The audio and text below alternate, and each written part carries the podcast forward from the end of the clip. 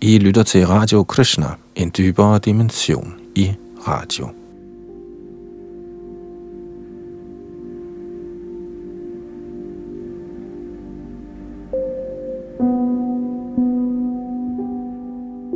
Vi skal videre med Shri Brahma Samhita, en tekst forfattet af Shri Brahmaji, universets første levende væsen, for længe, længe siden, men som blev fundet af Shri Chaitanya Mahaprabhu for 500 år siden i Sydindien i Hadikeshav-templet. I denne afhandling af Brahma, hvoraf Chaitanya Mahaprabhu desværre kun fandt det femte og sidste kapitel, får vi en dyb beskrivelse af teknikaliteterne omkring det åndelige rige, dets placering, beskaffenhed, udseende og væsenerne deri og så videre.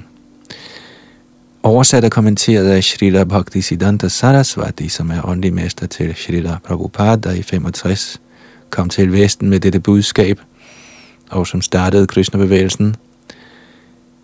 Ja, hans åndelige mester, Bhakti Siddhanta, har altså oversat og kommenteret dette, og det er skrevet på et meget poetisk sprog i 30'ernes Indien – og øh, det er selvfølgelig noget, der kræver en del at skulle oversætte til et nogenlunde forståeligt, men samtidig poetisk dansk. Hvilket vi har bestræbt os på efter bedste evne.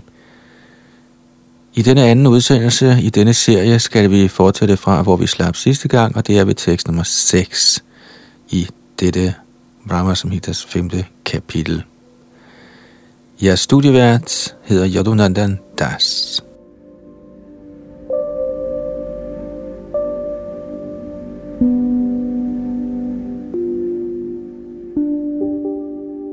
Tekst 6. Evang Jyotirmayo Deva Sadananda Parat Paraha Atma Ramasya Tasyasti Prakrityana Samagamaha Gokuls herre er den transcendentale højeste guddom. De evige ekstasers egne selv. Han er alle overordnedes overordnede er travlt optaget af glæderne i det transcendentale rige og plejer ingen omgang med sin værtslige kraft. Og til dette vers kommenterer Srila Bhaktisiddhanta følgende. Krishnas rene kraft, som er åndelig og som fungerer som Krishnas egen passende styrke, har manifesteret hans tidsfordriv i Golok eller Gokul. Ved hendes nåde kan individuelle sjæle der er den mellemliggende energis bestanddele, få adgang til selv disse tidsfordrive. Den vildledende energi, der af natur er den åndelige chit-energis forvrængede genspejling, har sin placering på den anden side af floden Viraja, der omgiver Brahmadham og som danner grænsen for Mahabaikuntha i form af Golokas ydre dække. Goloks stilling som absolut uden iblanding af det værtslige bevirker, at den vildledende energi, der er langt fra nogen som helst omgang med Krishna, skammer sig over at vise sig for ham.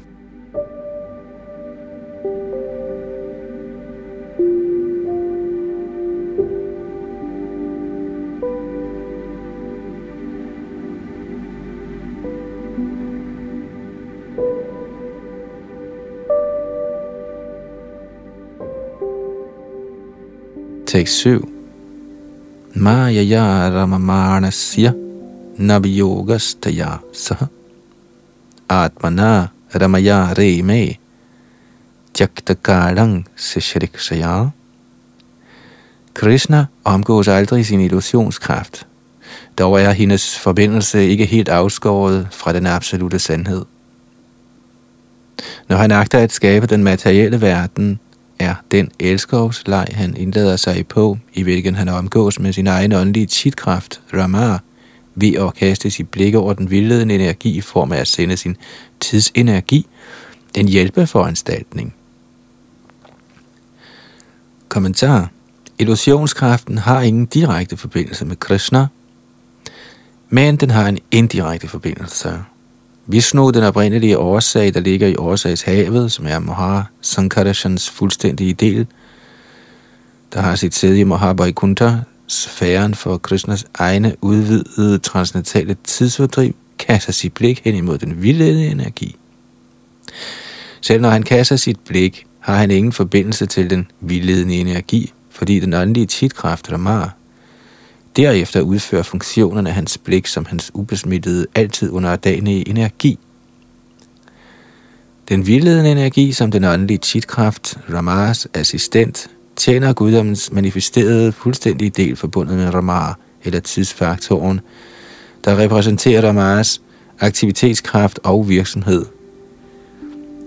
Der finder man derfor processen for maskulinitet eller den skabende kraft.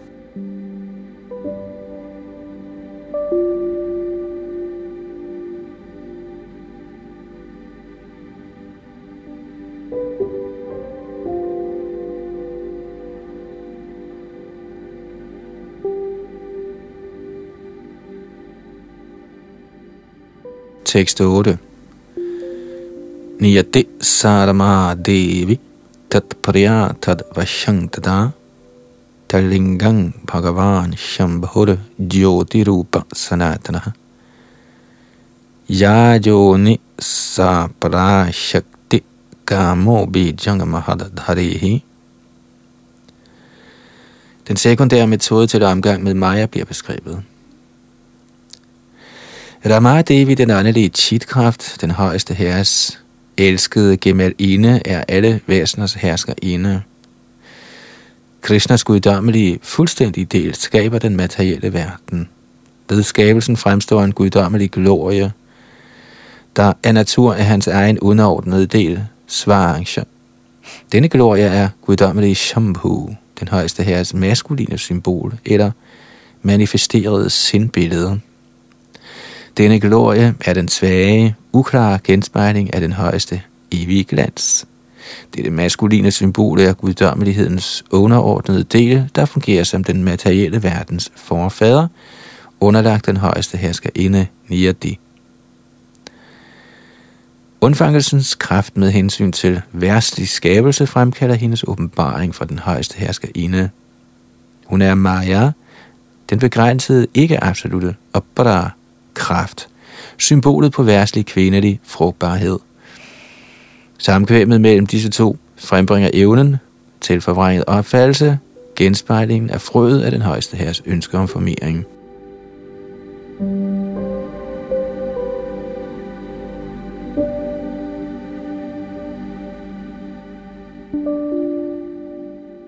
Kommentar Sankarashan med et ønske om skabelse er den af Krishnas underordnede dele, der tager initiativet til at bevirke den materielle verdens fødsel. Han ligger i årsagsvandet som den første Purush Avatar og kaster sit blik hen imod Maya, den begrænsede kraft. Sådan kraft er den virksomme årsag til den værtslige skabelse. Shambhu, symbolet på maskulin formering, er den svage glorie af denne genspejlede stråleglans. Det er dette symbol, der anbringes på formeringsorganet af Maya, skyggen af Rama, eller den guddommelige kraft. Fremkomstens første fase ved det værtslige ønske, skabte Mahavishnu, kaldes det grundlæggende princip for Mahat, eller den forvrængede opfattelsesevne. Det er dette, der er identisk med det mentale princip, der er moden til formirrende aktivitet. Den opfattelse, der ligger til grund for dette, er, at det er Budusvarens vilje, der skaber ved at gøre brug af de virksomme og materielle principper. Virkeevnen er Maya, eller det frugtbare kvindelige organ. Det materielle princip er Shambhu, eller det avlende mandlige organ. Mahavishnu er Purush, eller den herskende guddommelige person, der udøver viljen. Pradhan, eller det selvstændige princip i form af værtslige entiteter, er det materielle princip. Naturen, det konkrete udtryk for det imødekommende princip, Adhara, er Maya. Princippet for udtrykt vilje, der bevirker samkvem mellem de to, er den herskende guddommelige person Purush, en underordnet del af Krishna, den materielle verdens skaber. Alle disse tre er skabere. Frøet til det amorøse ønske om skabelse i Golok er det konkrete udtryk for ren erkendelse.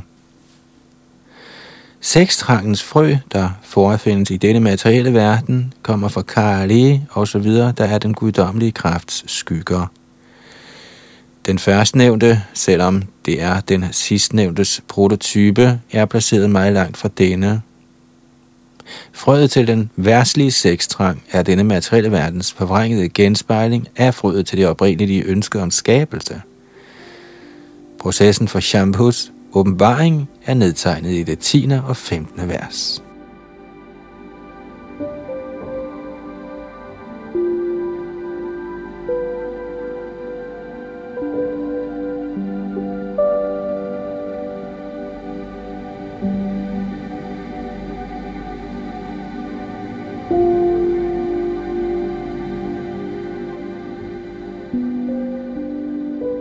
Tekst 9 Linga Jonyatmika Jata Ima Maheshwari Prajaha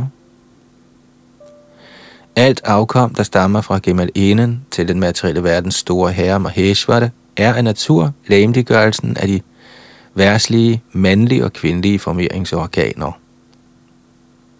Kommentar Den højeste herres totale kvadrantiske udbrydelse er hans overdådighed. Heraf udgør den tri-kvadrantiske udbredelse af sovløse, ikke forgængelige, frygtløse tilstande, overdådighederne i Vaikunthas og Golokas riger osv. I denne timelige verden af Maya, Devaer og mennesker osv., alle disse til lige med alle materielle verdener, findes den begrænsede kraft store overdådigheder.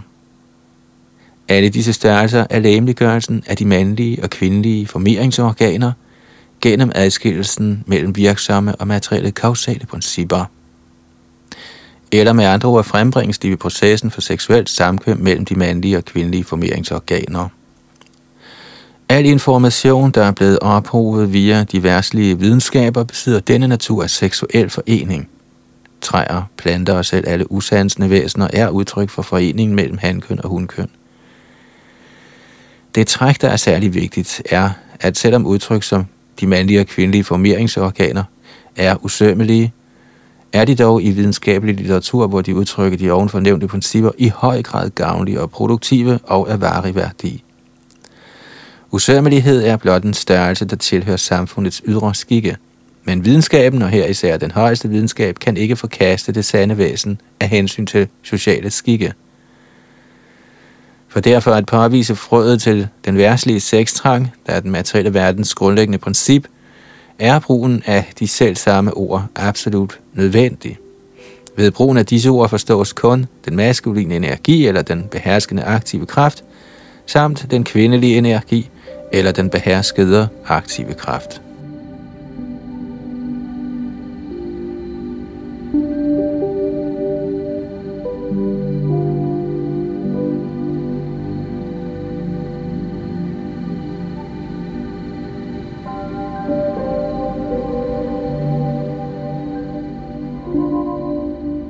Tekst 10 Shaktiman Purusha Soyang Lingarupi Maheshwara Tasmin Avirabhu Linge Mahavishnur Jagatpati Den person, der i form af det mandlige formeringsorgan gør det materielle kausale princip, nemlig denne materielle verdens store herre Maheshwar Shambhu, er forenet med sin kvindelige gemaline, den begrænsede energi Maya, som det virksomme kausale princip. Verdens herre Mahavishnu er tydelig i ham gennem hans underordnede del i form af hans blik. Kommentar i den transcendentale atmosfære, Badabium, hvor åndelig overdådighed dominerer, eksisterer Shri Narayan, der ikke er forskellig fra Shri Krishna. Mahasankarshan, den underordnede fuldstændige del af Shri Narayans udvidede personlighed, er også den guddommelige fuldstændige del af Shri Krishnas formeringsmæssige udtryk. Gennem kraften i hans åndelige energi kaster en af hans fuldstændige underordnede dele for evigt hvilende i Virajas neutrale strøm, der danner grænsen mellem de åndelige og værtslige riger, sit blik ved skabelsen, hen imod den begrænsede skyggekraft Maya, der befinder sig langt væk fra ham. Shambhu, Pradhans herre, der lemliggør alle materielle væseners selvstændige princip, der er den samme som Rudra, den svage genspejling af herrens eget guddommelige blik, fuldbyrder derpå sit samkvem med Maya, det virksomme værslige kausale princip. Men han kan intet gøre uafhængigt af Mahavishnus energi, der repræsenterer Krishnas direkte åndelige kraft. Mahat-princippet, eller den forvrængede opfattelsesevne, produceres derfor kun, når Krishnas underordnede fuldstændig del, nemlig den oprindelige, guddommelige avatar Mahavishnu, der er Sankarshans underordnede del, der selv er Krishnas underordnede del, er velvilligt indstillet over for de aktive gensidige bestræbelser, der udføres af Maya, Shivas gemmelinde, Shakti og Pradhan, eller princippet for selvstændig værstlig kausalitet.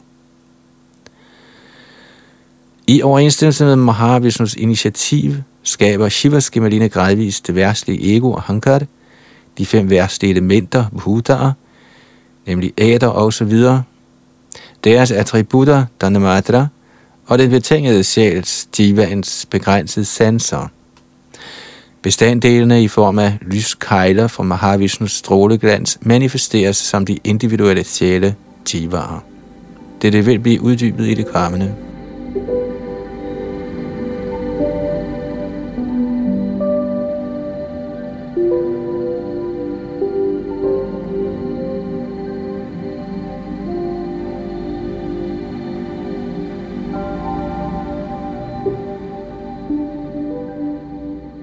Tekst 11. Sahasra Shirisha Purusha Sahasraksha Sahasrapat Sahasrabahur Vishvatma Sahasraksha Sahasrasuhu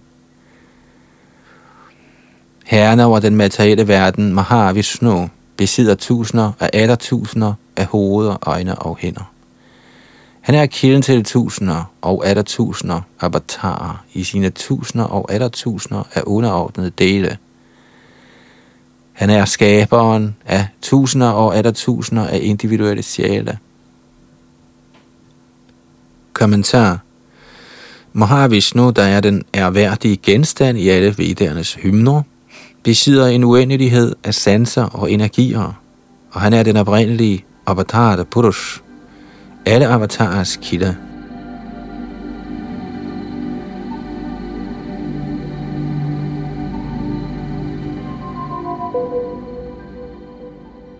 Tekst 12.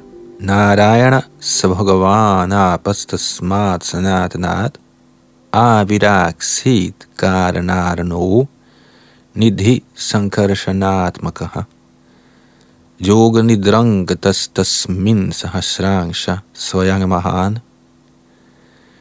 Den samme Mahavishnu omtales med navnet Narayana i denne materielle verden. Fra denne evige person udspringer de umådeligt udbredte vandmasser i form af det åndelige årsagsocean. Sankarashans underordnede del, der forbliver i Padabiom, den ovennævnte højeste Purusha med i tusinder af underordnede dele, hviler i en tilstand af guddommelig søvn, yoga nidra, i det åndelige årsagsoceans vandmasser. Kommentar Yoga nidra, guddommelig søvn, omtales som henrygt trance, hvilket er naturen af den sande, underordnede persons lyksalighed. Den ovennævnte Ramadevi er Yoga Nidra i form af Yoga Maya.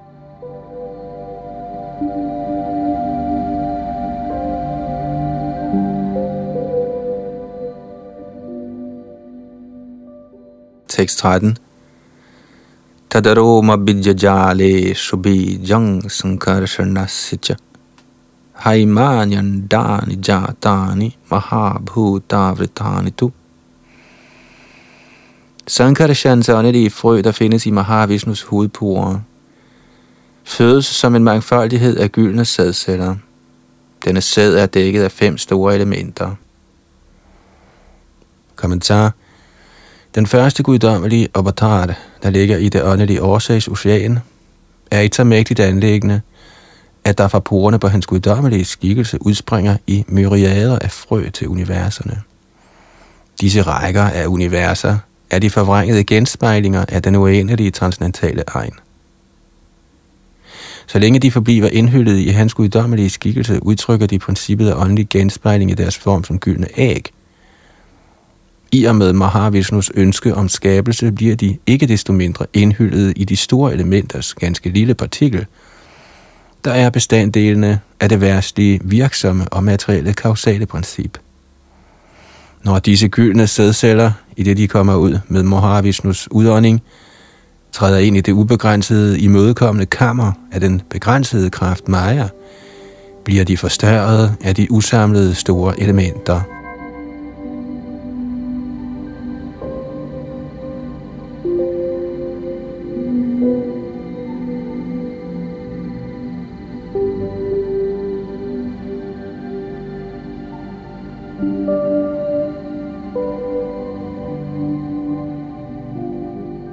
Tekst 14. Pratyandameva ikang shad, ikang shad vishatisvayam, sahasramurdaha vishvatma mahavishnu sanatanaha. Denne Mahavishnu trådte ind i hvert univers som sin egen adskilte underordnede del. De guddommelige dele, der indtrådte i hvert univers, besidder hans majestætiske udbredelse, det vil sige, de er den evige universelle sjæl Mahavishnu, der besidder tusinder og atter tusinder af hoveder. Kommentar Mahavishnu, der ligger i det åndelige årsags ocean, er Mahasankarshans underordnede del. Han trådte som sine egne underordnede dele ind i disse universer – Disse individuelle dele repræsenterer den anden guddommelige Buddhas, der ligger i undfangelsens univers og er i enhver henseende identisk med Mahavishnu. Han omtales også som den guddommelige vejleder indefra hos alle sjæle.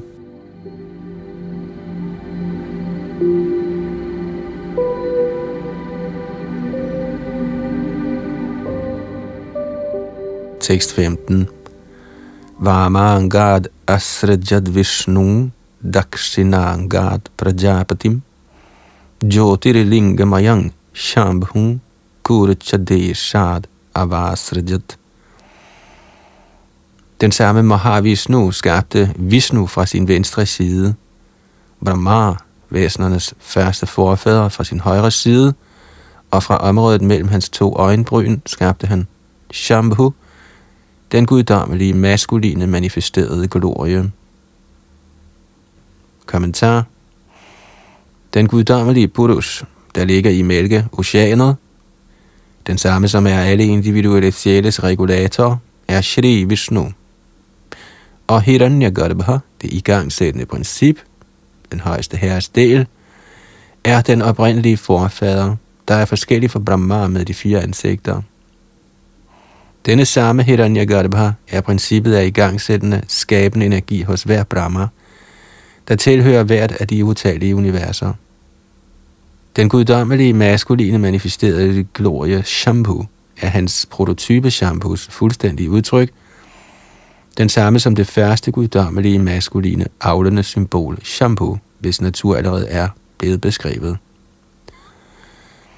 Vishnu er den uadskillelige underordnede del af Mahavishnu, Derfor er han den store herre over alle andre herrer. Forfaderen Brahma og Shambhu er Mahavishnus adskilte dele. Således er de guder med beskikkede funktioner. Hans egen kraft, der er på guddommens Vishnus venstre side, fremkommer fra Mahavishnus venstre side, fra den ublandede essens af hans åndelige chitkraft. Vishnu, der er guddommen personlig, er alle individuelle sjæles indre vejledende oversjæl. Han er guddommens personlighed, der beskrives i vedderne som værende på størrelse med en tommelfinger. Han er den, som giver næring. Karmierne, eller de hævelsessøgende, tilbyder ham som Narayan, herren over offringer, og yogierne ønsker gennem processen af deres meditative trance at lade deres identitet smelte sammen med ham i form af Paramatma.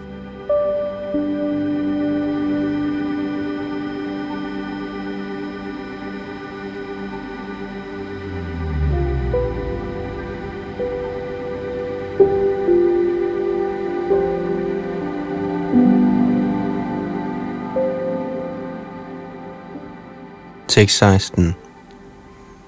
Ahankarat makang vishvang tasmad etadvajayata.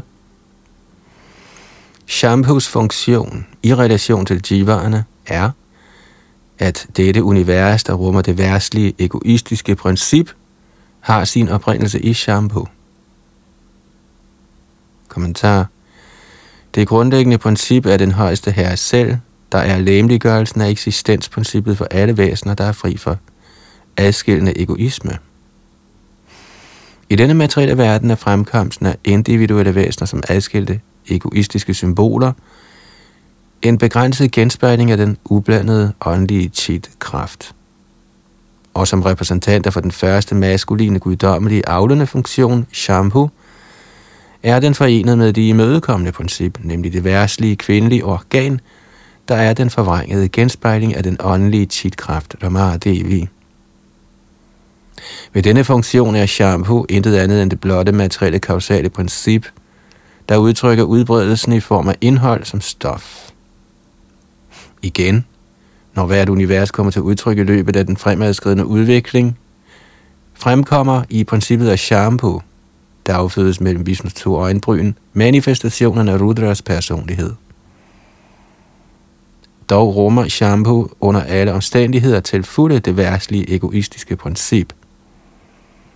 De utallige divaer, der som åndelige partikler udstråler fra oversjælen i form af strålende lyskejler, har intet forhold til den materielle verden, når de erfarer sig selv, som den højeste herres evige tjenere. De indlemmes da i Vaikunthas rige, men når de ønsker at dominere Maya, i det de glemmer deres virkelige identitet, bevirker det egoistiske princip shampoo, der træder ind i deres væsen, deres identifikation som adskilte nydere af værslige størrelser. Derfor er shampoo det oprindelige princip for det egoistiske værslige univers samt for forvrænget egoisme i jivaer, der lader sig identificere med deres begrænsede fysiske lemmer.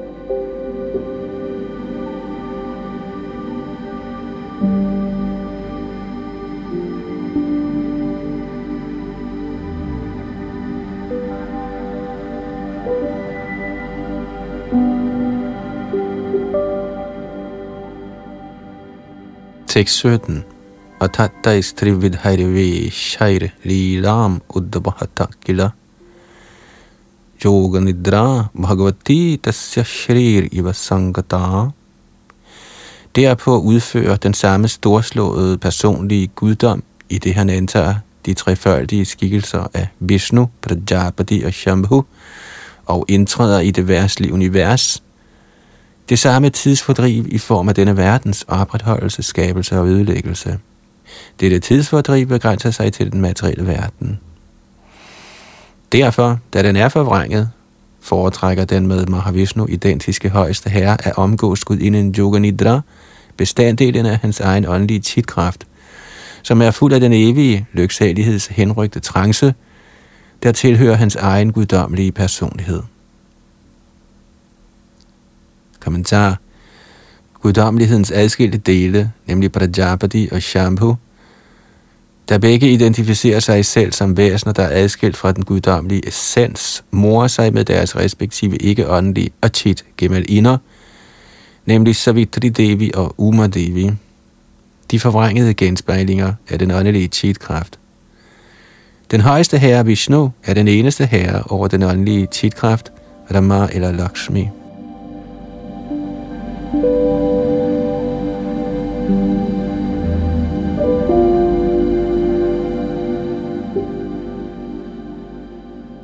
18 Sisrik shayang tato nabhes tasya padamang viniryayav Tanalang himanalinang brahmano lokam adabhutam. Når Vishnu, der ligger i Mælkeoceanet, ønsker at skabe dette univers, spirer en gylden lotus fra hans navle. Den gyldne lotus med den stilk er Brahmas bolig, der repræsenterer Brahmalok eller Satyalok. Og en kort kommentar. Guld betyder her den dunkle genspejling af ren viden.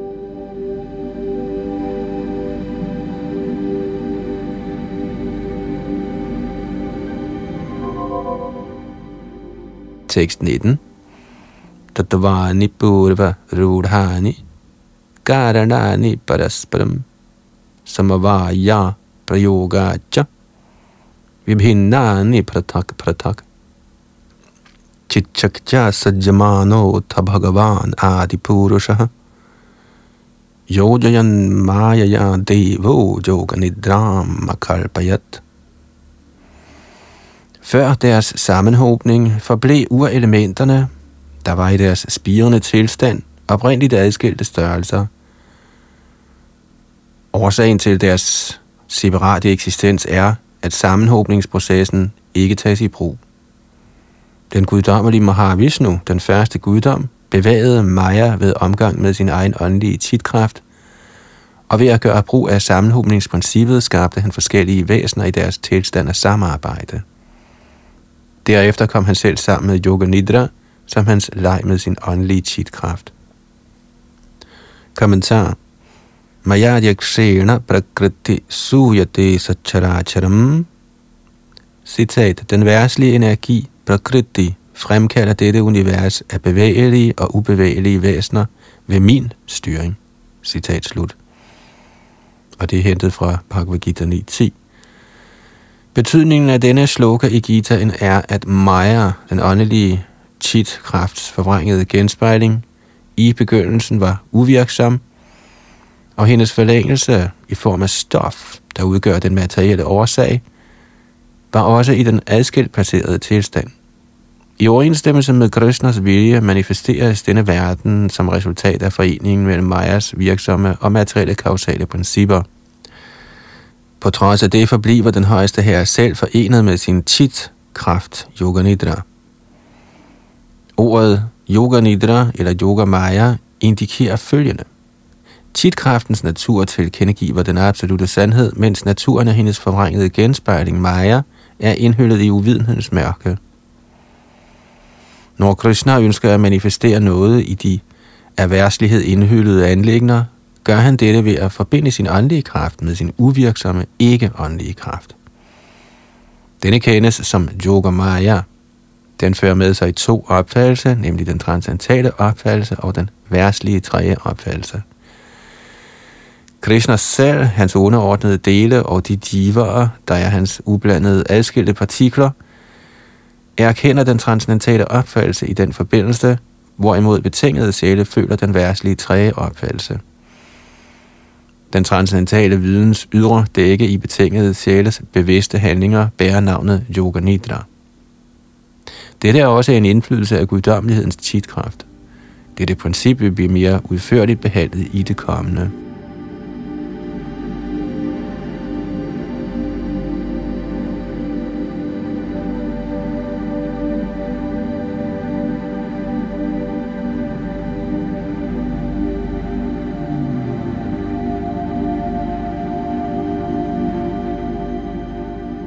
Tekst 20.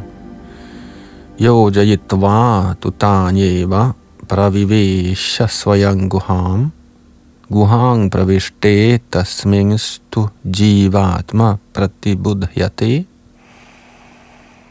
Ved at sammenhobe alle disse adskilte væsener, manifesterede han utallige værtslige universer og trådte selv ind i det inderste hulrum i hver udbredt sammenhobning, Virat Vigraha. På det tidspunkt blev de divaer vækket, der havde ligget i dvale under oversvømmelsen. Kommentar. Ordet guha, eller skjult hulrum, bærer forskellige tolkninger i shastrene. I nogle afdelinger kaldes herrens umanifesterede tidsfordriv for guha, og andet sted benævnes alle individuelle sjæles iboende ånd som guha. Mange steder omtales det inderste hulrum i hjertet på hver individuelle sjæl som guha. Hovedpointen er, at det sted, der er skjult for almindelige menneskers syn, betegnes som guha. De jivarer, der var smittet sammen med Hari ved slutningen af Brahmas liv under den store oversvømmelse i universets forudgående store tidsalder, genopstod i denne verden i overensstemmelse med deres tidligere ønsker.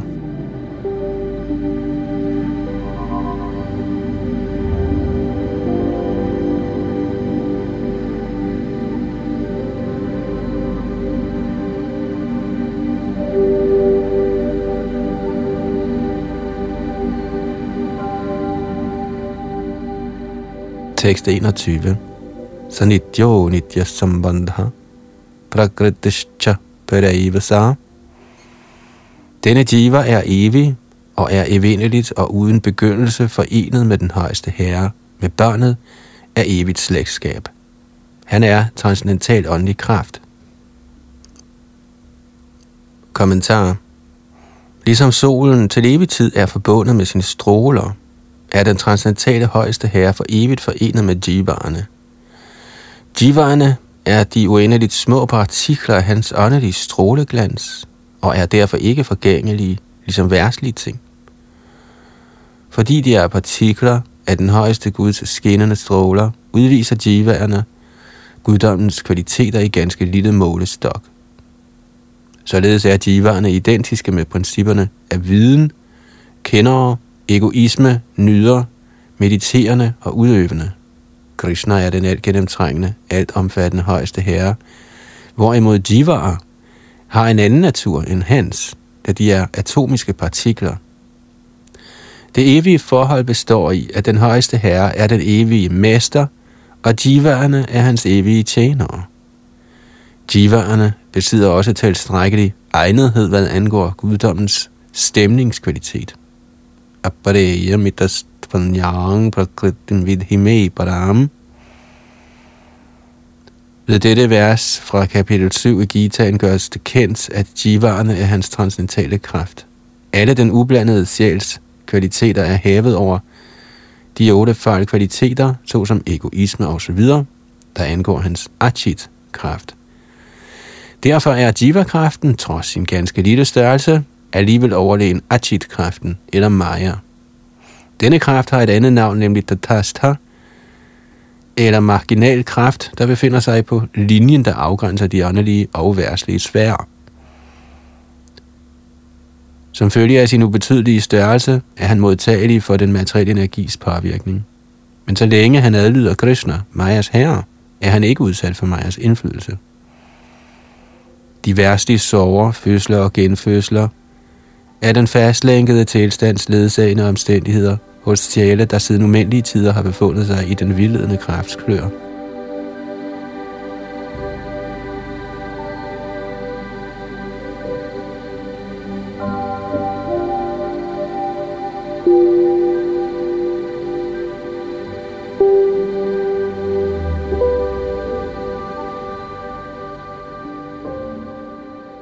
Tekst 22.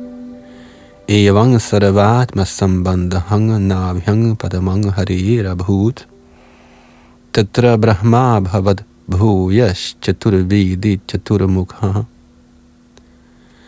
Den guddommelige lotus, der spiger fra Vishnus navle, er gennem det åndelige bånd på enhver måde beslægtet med alle sjæle og er oprindelsen til Brahma med de fire ansigter, der er velbevandret i de fire vedager. Kommentar. Denne guddommelige lotus, affødt fra den guddommelige person, der trådte ind i det skjulte hulrum, er det overordnede plan for sammenhobningen af alle individuelle sjæle. Brahma med de fire ansigter, selvnydelsens spejlbillede, afleder sin oprindelse fra Hiranyagarbhas prototype Brahma, det værslige igangsættende princip, der betragter de samlede værslige væsener som sin egen krop – Brahmas befuldmægtigede guddommelighed samt det, at han er Krishnas adskilte del, bliver også slået fast.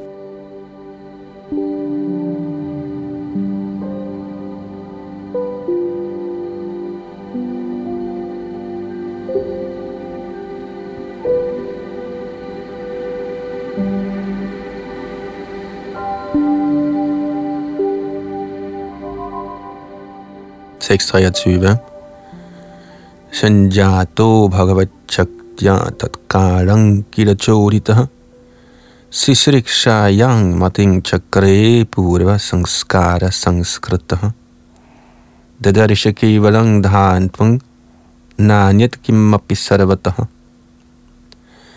Da Brahma kom ud af lotusen, i det han blev vejledt af den guddommelige kraft, vendte han sit sind til skabelsens handling, tilskyndet af tidligere indtryk – men han kunne intet se ud over mørke i alle retninger. Kommentar Brahmas skaberlyst kommer kun fra hans tidligere indtryk. Alle jivaer får deres natur i overensstemmelse med deres indtryk fra tidligere fødsler, og følgelig kan deres aktiviteter have en begyndelse. Dette kaldes det usete, eller resultatet af ens tidligere handlinger. Hans naturlige tilskyndelse formes ifølge naturen af de handlinger, han har udført i den forudgående kalpa. Nogle af de egnede jivaer opnår også Brahmas embede på denne måde.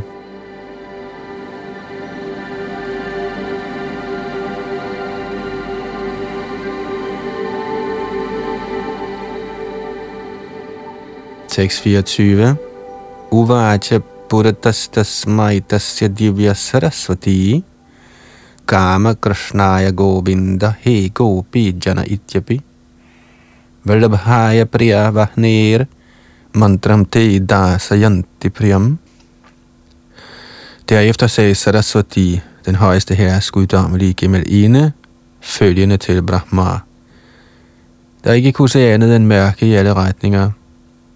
Citat. O Brahma, dette mantra, nemlig Kling Krishnaya Govindaya Gopi Janavallabhaya Svaha, vil helt sikkert indfri dit hjertes ønske. Kommentar Mantraet, der består af de 18 guddommelige bogstaver med Karma bidja foran, er i sig selv overfortræffeligt. Det har to aspekter.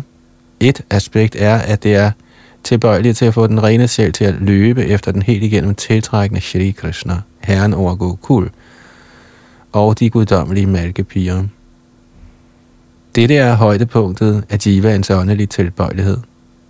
Når den hengivne er fri for alle slags værtslige begær og villig til at tjene Herren, opnår han virkeliggørelsen af sit hjertes begær, nemlig kærligheden til Krishna. Men hvad angår den hengivne, hvis tilbøjelighed ikke er ublandet, opfylder dette super excellente mantra også hans hjertes begær. Det transcendentale karma vidya er iboende i de guddommelige logoer placeret i Goloka. Og når karma vidya på forvrænget vis genspejles i de værstlige anlægner, tilfredsstiller det alle slags begær af denne materielle verden.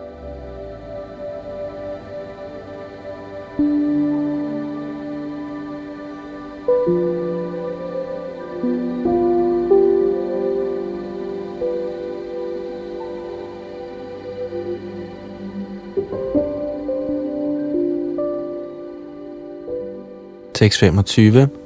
Tapastvang tapa e tavasidhir bhavishyati. Og det er fortsat Saraswati, der taler til Brahma. O Brahma, plej åndelig omgang ved hjælp af dette mantra. Der vil alle dine ønsker blive indfriet. Citat slut. Og som kommentar til dette siger Bhakti Siddhanta kort, at betydningen er klar.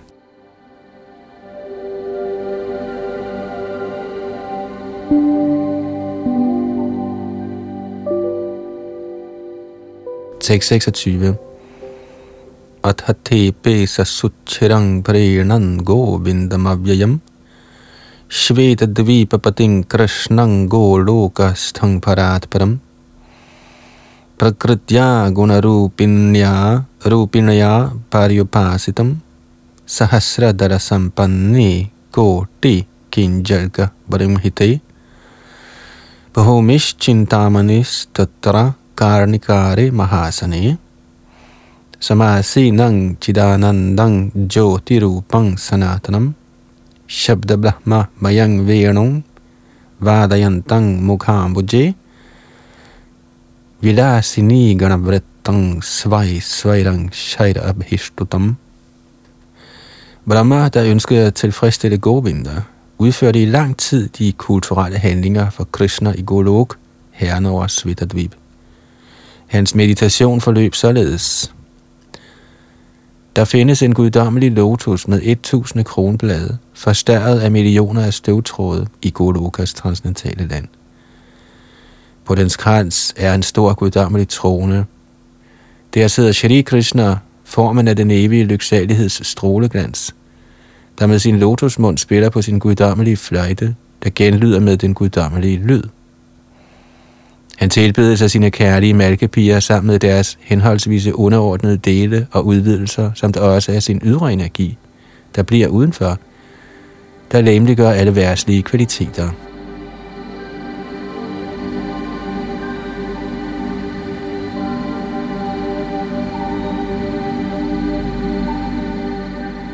Kommentar.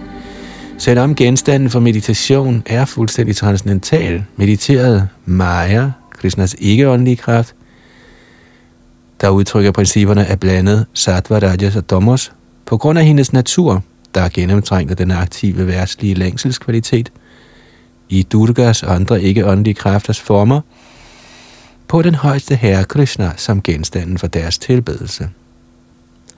Så længe der er den mindste antydning af værtsligt begær i ens hjerte, er det Maya Devi, Durga, der må gøres til genstand for en sådan persons tilbedelse. Ikke desto mindre kommer opfyldelsen af ens hjertes ønsker fra tilbedelsen af Maya Devis erhverdige genstand, og ikke fra tilbedelsen af Maya Devis selv.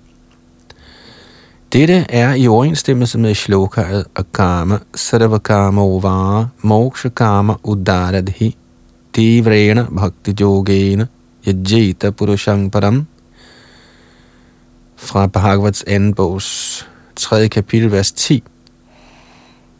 Betydningen af dette Bhagavats slok er, at skønt andre guder som særskilte manifestationer af den højeste herre skænker varierende bestemte velsignelser, bør en fornuftig person med ublandet hengivenhed tilbede den almægtige højeste herre, han som giver alt godt, uden at tilbyde de værtslige gavegivende guddomme.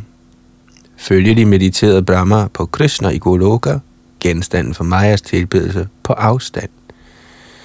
Sand hengivenhed er ublandet hengiven aktivitet, fri for alt værtsligt begær.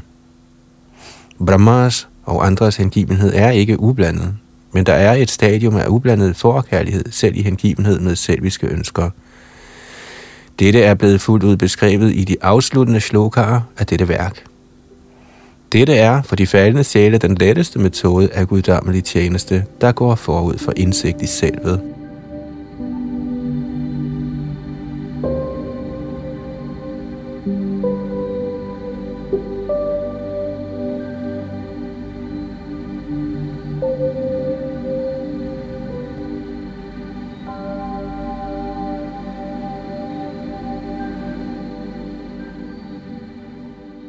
Tekst 27.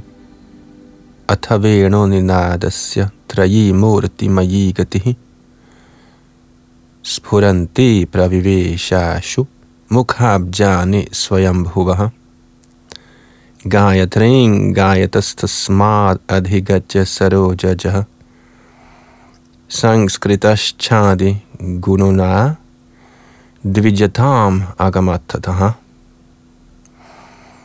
Gayatri Vedernes moder, der var blevet synliggjort, det vil sige bibragt ved den guddommelige lyd af Shri Krishnas fløjte, trådte ind i lotusmunden på den selvfødte Brahma gennem hans otte øer gange. Lotusfødte Brahma, der havde modtaget det af Shri Krishnas fløjtespils udsprungne Gayatri, opnåede statusen af de to gange fødte, da han var blevet indvidet af den første oprindelige lærer, den højeste Gud selv. Kommentar Lyden fra Krishnas fløjte er den transcendentalt lyksalige lyd. Derfor er alle vedernes arketype til stede i den. Gayatri er den vediske rytme. Det indeholder en kort meditation og bøn. Karma Gayatri er det højeste af alle Gayatrierne, fordi den meditation og bøn, det indeholder, er mættet med de fuldendte transcendentale, fornøjelige aktiviteter, man ikke finder i noget andet Gayatri. Det Gayatri, der opnås som resultat af mantraet på 18 stavelser, er Karma Gayatri, der lyder således. Kling Karma Devaya Vidmahe Pushpabanaya Dhimahi Tanno Nanga Prachodayat. I dette Gayatri bliver erkendelsen af Shri Gopi Janavallabhas transcendentale leje – efter fuldendt meditation samt bønden til erkendelsen af den transcendentale kærlighedsgud indikeret.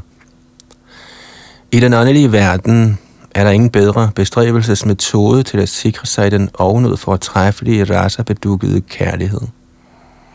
Så snart den trængte ind i Brahmas ører, blev han to gange født og begyndte at fremsige dette Gayatri. Den, som rent faktisk har modtaget det samme Gayatri, har opnået sin åndelige genfødsel. Statusen er en, der har modtaget sin anden fødsel fra denne materielle verdens lænkede sjæle, og i overensstemmelse med sin værtslige natur og afstamning, er langt ringere end hos den to gange fødte, som har fået adgang til den transcendentale verden. Eftersom indvielse eller erhvervelse af transcendental fødsel, som følger af åndelig indvielse, er den højeste af alle herligheder, er jivan derved i stand til at nå til det transcendentale rige.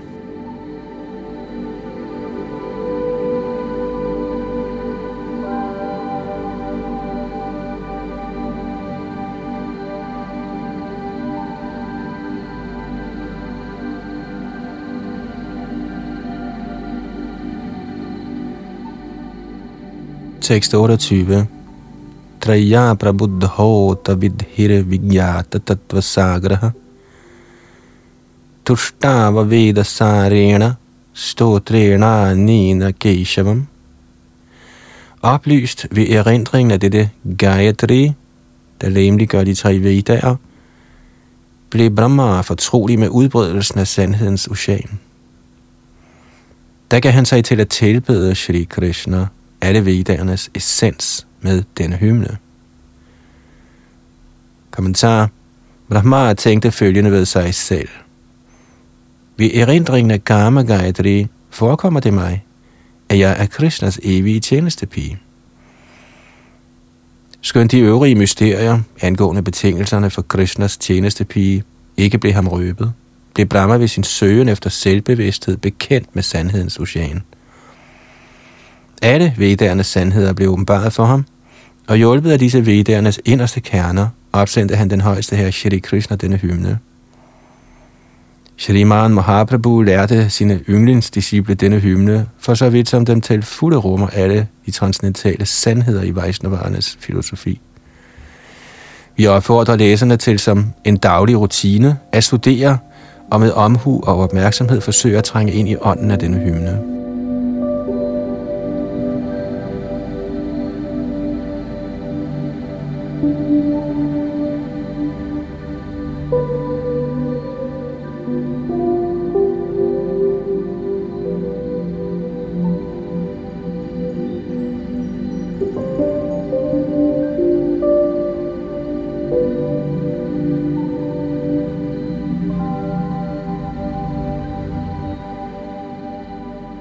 Ja, denne hymne, som starter Chindamani Prakrasadama Sukalpa Vriksha Lakshavriteshu Surabhir Abhipadayantam Lakshmi Sahasra Shata Sambrahma Sevya Manang Govindamadi Purushang Tamahang Bhajami bliver genstand for begyndelsen af næste omgang, vi skal til Brahma Samhitas fantastiske vers.